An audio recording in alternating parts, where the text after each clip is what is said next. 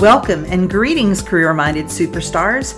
You are listening to the Exclusive Career Coach, your podcast for all things career. And I'm Lisa Edwards, the indispensable career coach for superstars just like you. Now let's dig into this week's topic, shall we? Go from dragging yourself to work each day to finding a job you love. The Career Spring program is for high-achieving and ambitious mid-level professionals like you who are looking for a job that uses your zone of genius, recognizes your value, and pays you what you're worth. If you're ready to learn more, schedule a complimentary consult using the link to my calendar in the show notes.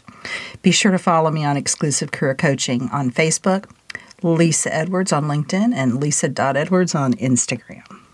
Greetings. How's it going? How's May treating you so far? I hope you have exciting plans for the summer now that the world is opening up to us and we can travel a little bit more freely. I hope you have some exciting plans. I want to remind you that I'm offering a free monthly job search masterclass on the third Thursday of every month at 4:00 p.m. You can see the link to sign up in the show notes and also find out more about what this month's topic is. It's always on a job search topic, and we cover it from a lot of different angles. So check that out, and I hope you'll join us. So today we're going to talk about how to prepare for a difficult work conversation. Ick, right? We don't love them. Here's the bad news about these conversations. You cannot change anyone but yourself. So whatever the conversation is, whomever the conversation is with, you can only change yourself. Here's the best news ever. You can't change anyone but yourself. So you don't have to worry about how to handle, quote unquote, the other person in this difficult work conversation.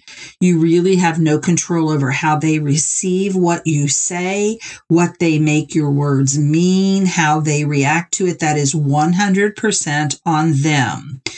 You can only control yourself. So that's what we're going to be talking about today. When I have to have these kind of conversations, and I'm thinking back specifically to when I was working in higher education, I tended to imagine all kinds of worst case scenarios.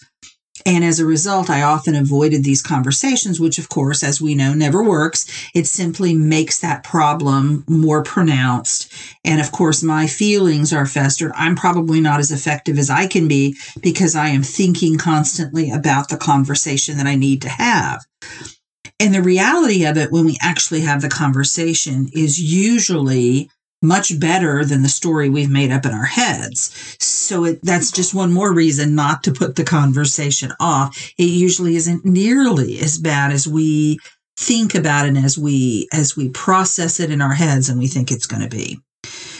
When you are having a difficult conversation with someone, the only person in the equation that you have any control over is you. What you feel, what you think, what you say, what you do. So we want to talk about how you can show up for these difficult conversations in a way that serves you, in a way that you can feel good about yourself and about the work that you do.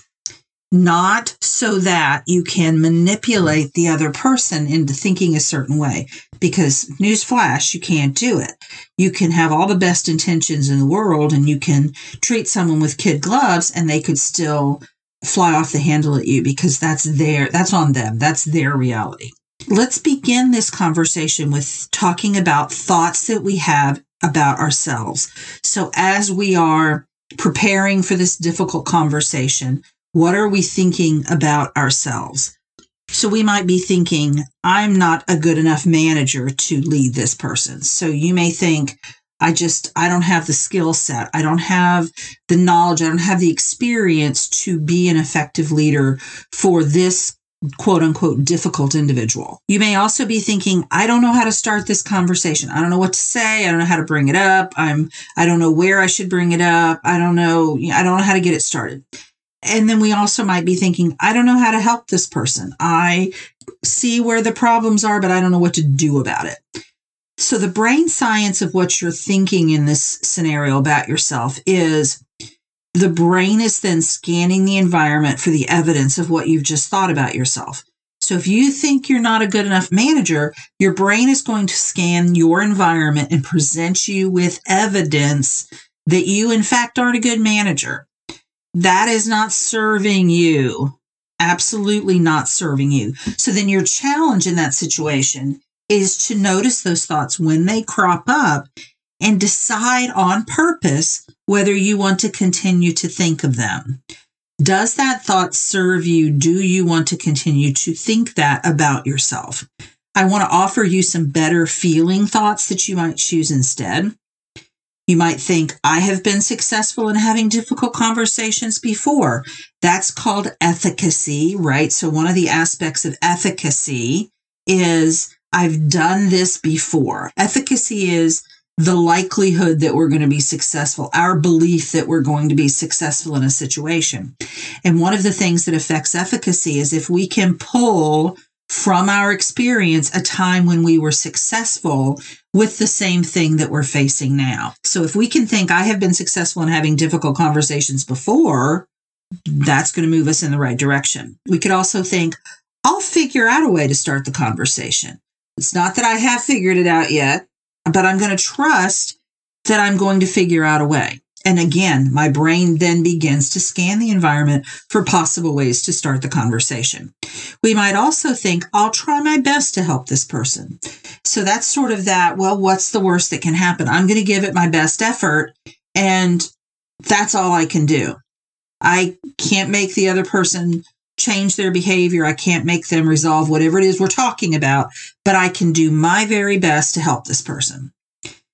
Now we have our brain out scanning the environment for evidence that we're going to be able to start the conversation. We're going to be able to help this person. We're going to be able to have a difficult conversation. Those kinds of thoughts are going to serve us much better as we go into this difficult conversation. Next, I want to talk about the thoughts that you might be having about the other person that you're going to have this conversation with. This one is really insidious because we often think the worst of the other person with no real reason to back our beliefs up. So we might think, he isn't even trying. She refuses to listen. He thinks he can get away with anything. Those thoughts really don't serve us. If we think those thoughts, we tend to go into the difficult conversation ready for fight. Our back is up against the wall. We have our claws ready to pounce. We are expecting the worst of the other person. And anything that looks like the worst, we're going to be like, yes, I was right. See, look what this person is doing. And then everything that person says and does is going to be colored by our belief that they aren't a hard worker, they don't listen, or they think the rules don't apply to them, whatever that belief is that we have about them. I want to offer you some better feeling thoughts that you could choose instead. You could think, he's really good at. So pick something that this employee is good at, particularly if you're having a conversation with them about something that went wrong, that they didn't do well, really focusing on the times that they have been successful, they have been good employees. You could also think, I've seen excellent work from her in the past. So it helps us to understand if we think that thought, this was anomalous. This is not a pattern of behavior with this individual. Yeah, they really screwed this one up, but they've done excellent work in the past. And I have every reason to believe that they'll do excellent work again in the future.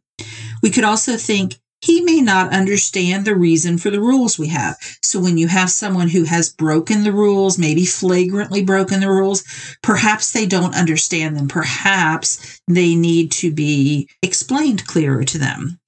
Now you're able to go into that conversation with the expectation that the other person is open to feedback and they're wanting to do the best job possible. Is it true 100% of the time that other person is open to feedback and does want to do the best job possible? Absolutely not. My question back to you is, does it serve you to believe that they aren't open to feedback and that they don't want to do the best job possible before you ever have the conversation with them? And I will argue that it is not useful to you. It does not serve you to think that. Finally, I want to talk about your thoughts about the possible outcome of the difficult conversation. The biggest hesitation I had about having difficult conversations back when I was in higher education is for some reason I thought they would throw my problems back into my face. So I couldn't talk to them about what they had done wrong and how to resolve that situation without them saying, well, when you did this, you know, and it never once happened. So I don't know why that was my hesitation, but it was always in my mind that they're going to have something to say about me. They're going to think, oh, she thinks she's perfect because she's calling me out on this thing and I need to call her out on her thing. Maybe you're thinking that it won't make a difference if you talk to this person, that their behavior is just going to continue. Maybe they will just try to undermine your authority. So you might be thinking, nothing will ever change no matter what I do, what I say. Can't change it. You might think they will never admit to what they did, and you may think they will just put the blame on someone else. Again, doesn't serve you to go into that conversation.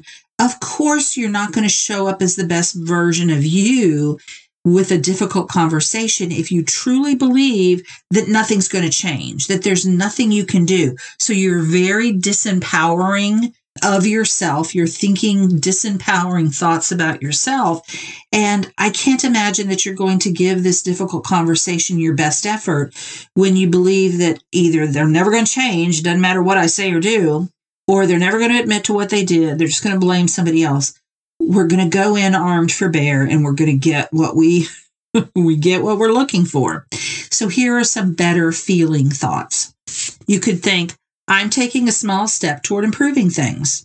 So I'm not making this conversation be the be-all and end-all, the first, the last, and everything in between. I'm taking a small step to make things better. So by minimizing the importance, the potential impact of this conversation, it might help you to relax about the conversation and ease into it with a little bit less trepidation. You might also think, I will focus on solutions rather than placing blame. And if you listened to last week's episode, we talked about problem-focused conversations versus solutions-focused conversations. So I'm just going to go in there and I'm going to focus on solutions. I'm not going to be placing blame. If they choose to place blame, that's on them. That has nothing to do with me. You might also think, my ultimate goal with this conversation is. Now, the reason I think that's a useful sentence is it helps to frame what you're trying to do, to kind of step back, take a breath, and realize maybe my ultimate goal with this conversation is I'm concerned that there is a lack of awareness. So my ultimate goal with this conversation is to establish the beginnings of awareness with this employee that this is an issue. I'm not trying to solve the problem today. I'm certainly not trying to terminate the employee. I am simply introducing the problem in hopes of creating some awareness. Notice that first set of thoughts were all outward focused. It was focused on what the other person might do, what might go wrong that is outside of your control. And that, again, is very disempowering to focus on what someone else is doing wrong and how they are thwarting your efforts to, you know, have a successful, difficult conversation. Whereas the second set of thoughts are inward focused. What can I do? I can take a small step. I can focus on solutions. I can remember what my ultimate goal is. I hope this has given you some food for thought, whether you're having difficult conversations with direct reports, coworkers, or even your boss. Having the right mindset as you go into the conversation makes all the difference. I hope this helps, and I'll see you next week. Take care. You've been listening to The Exclusive Career Coach with Lisa Edwards, CEO of Exclusive Career Coaching. It would be great if you would rate, review, and subscribe to this podcast. Also, I want to be your career coach, so be sure to ask questions about your career management challenges and job search situation. Until next time.